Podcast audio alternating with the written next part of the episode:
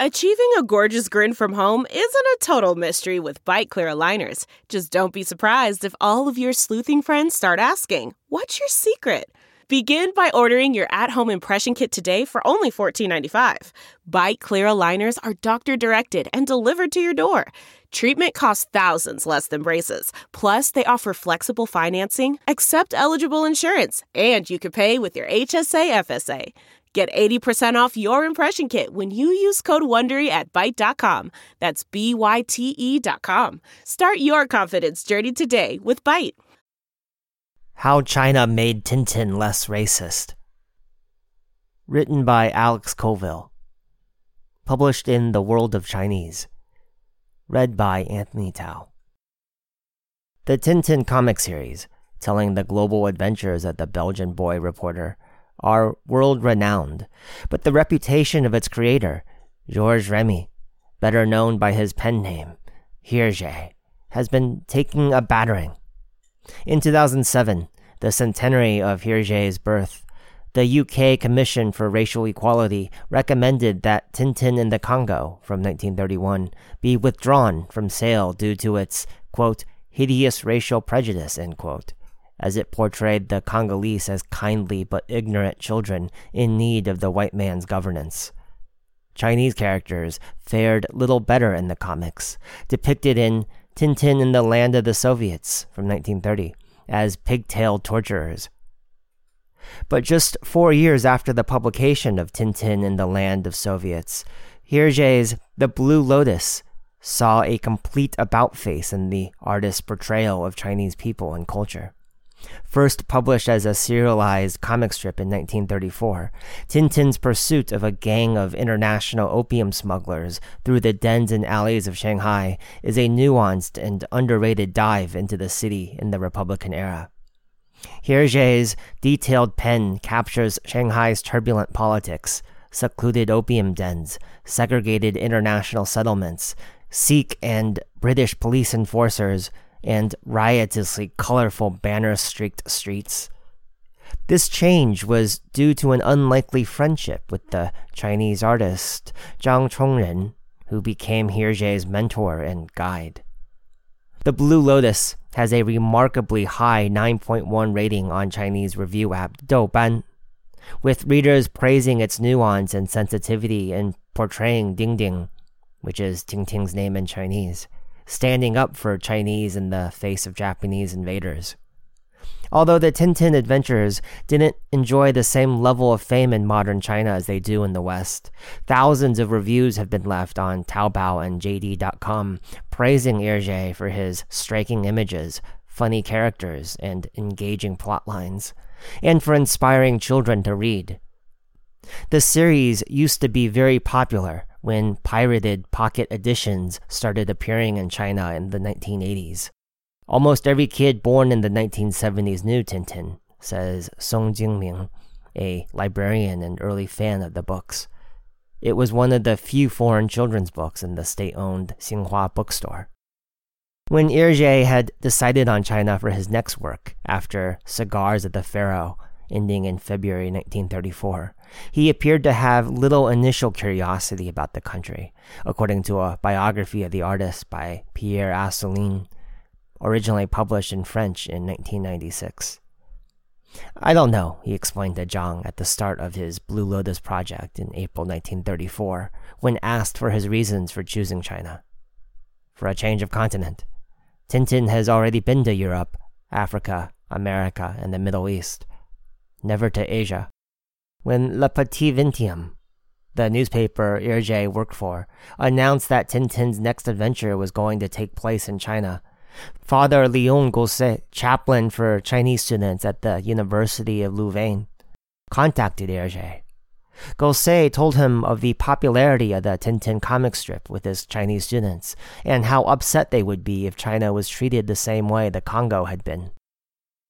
The best thing you can do is to find me a Chinese advisor, Hergé responded.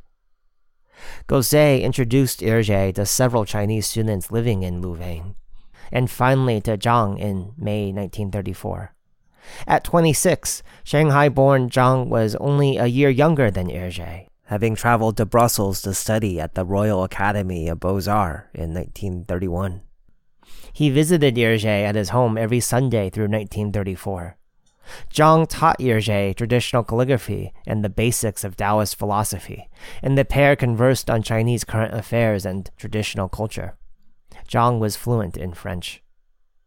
The Chinese phrases in the background of the comic strip, painstakingly written out by Zhang, lend extra depth for those who can read Chinese. Phrases written in clerical script from the Old Book of Tang, praising the virtues and determination of ancient doctor Sun Simiao, furnish the headquarters of the Sons of the Dragon, a secret society dedicated to fighting the opium trade. Ad hoc posters in many of the street scenes call for boycotts of Japanese goods and cry, abolish unfair treaties and down with imperialism. Although Zhang had initially agreed to meet Hergé only as a favor to a friend and for the honor of his country, the two became firm friends. Zhang later told Assouline, Hergé's principal biographer, that the artist had offered to give him co-creditation for the book's creation. When Zhang refused, perhaps out of humility, Hergé suggested Zhang sneak his Chinese name into some of the book signs that Tintin passes. Zhang's name was also given to Chang Chong-Chen, a Chinese boy whom Tintin saves from drowning, and who in turn saves Tintin from being beheaded later in the book. Tintin's meeting with Chang is an opportunity for Hergé to address the dehumanizing stereotypes Westerners and Chinese had of each other, both remnants of the conflicts of the late Qing dynasty. In the book, Chang's previous belief that, quote, all white devils were wicked, end quote, is challenged when Tintin saves his life. Tintin counters that lots of Westerners still believed, quote, all Chinese are cruel and cunning and wear pigtails, are always inventing tortures and eating rotten eggs and swallows' nests, end quote. The reader is now in on the joke when British detectives Thompson and Thomson think they have disguised themselves well as Qing mandarins, when in fact they've decked themselves out in outdated stereotypes that draw a crowd of Chinese roaring with laughter. Hergé later admitted in an interview that, quote, Zhang was, without knowing it, one of the principal influences on my evolution, end quote. After this adventure, Hergé took care to make sure each place Tintin visited was thoroughly researched and true to reality. Hergé never traveled to the places he packed Tintin off to. According to Assouline, he rarely even left his native Brussels. Before the Blue Lotus, Hergé's material had simply been harvested from the crude images he encountered on a daily basis in magazines, newspapers, and films. But now, he would source newspaper cuttings and photographs, keeping them in a filing cabinet for future reference. Tintin would no longer rely on imperialist stereotypes paying such close attention to detail that the great anthropologist Claude Levi Strauss stated that, quote, Tintin was the comic strip that was the most respectful of world cultures, end quote. Zhang's fury at the Japanese made its way into the book, where fiction imitates reality. The infamous Mukden incident of 1931 when the Japanese blew up a small stretch of railway line and falsely blamed it on Chinese saboteurs, using it as an excuse to invade Manchuria, features prominently in the comic, with the Japanese accusations taken all the way to the League of Nations. Remarkably, Tintin defends the Chinese not only from Japanese aggressors, but bullying Western businessmen, according to Hsien Lai in her book The Real Hergé, the inspiration behind Tintin. Quote, this sent out a clear anti racism message, which was revolutionary at this time in Belgium and directly contrasted with the other comic strips in the country. End quote. There was also an anti imperialist streak in the portrayal of an American businessman named Gibbons, who beats a Chinese waiter for spilling a drink and calls him yellow scum while absurdly declaring they should be learning the manners of our superior Western civilization. But Hergé was still a man of his time. The crass caricatures of Chinese that Qian Zhongshu, a prominent novelist and literary scholar of the interwar period, once described as, quote, a snub nose, two slanted slits for eyes, and eyebrows so high up and removed from the eyes that the eyebrows and the eyes must have pined for each other, are transferred to the Japanese baddies. A fairly easy way to spot a Japanese character in this book is to see which East Asians have extra long teeth, ill fitting European clothes, and a childish inability to do anything effectively. The Japanese issued the newspaper with a formal notice of complaint, and its ambassador to Belgium demanded the book be banned.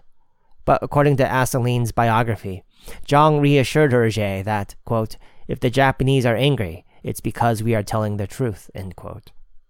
The comic strips were an instant success among Father Gosset's students and earned Hergé an invitation from First Lady Song Meiling to travel to China in 1939, but the outbreak of World War II prevented him from doing so.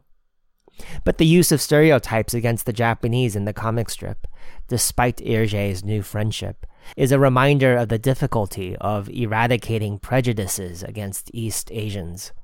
Without Zhang's humanizing influence, it is easy to imagine the Blue Lotus simply becoming a tale of Tintin foiling a group of pigtailed Chinese opium dealers.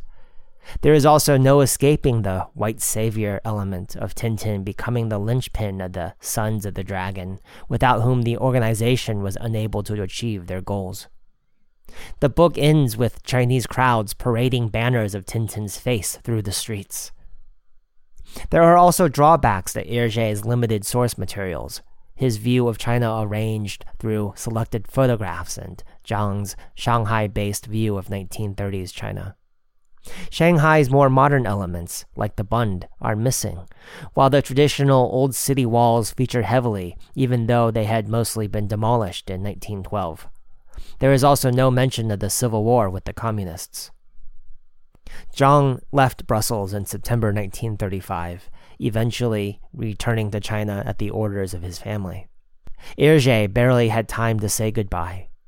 In his interview with Assouline, Zhang remembered a tall man sprinting onto the platform as the train moved out of Brussels station, waving his handkerchief. Tintin and Chang have a similar farewell in The Blue Lotus. Parting with Chang is one of the few times that Tintin is seen to cry in the whole series. Zhang went on to establish a successful art school in Shanghai and wouldn't see Hergé again for the next 40 years. He only reunited with his old friend in 1981 in an event organized by the Belgian government. But during that time, Hergé never forgot Zhang. I so desperately want to go to China and find my friend Chang, he wrote to a journalist friend, Dominique de Wespin, in 1939 when he heard she was traveling to China. He also had a worried Tintin searching for the lost Chang in Tintin in Tibet, serialized in 1958, written during Hergé's battle with depression. Although separated, Hergé yearned for the company of the man who had, according to Assouline, made him, quote, come into his own, end quote.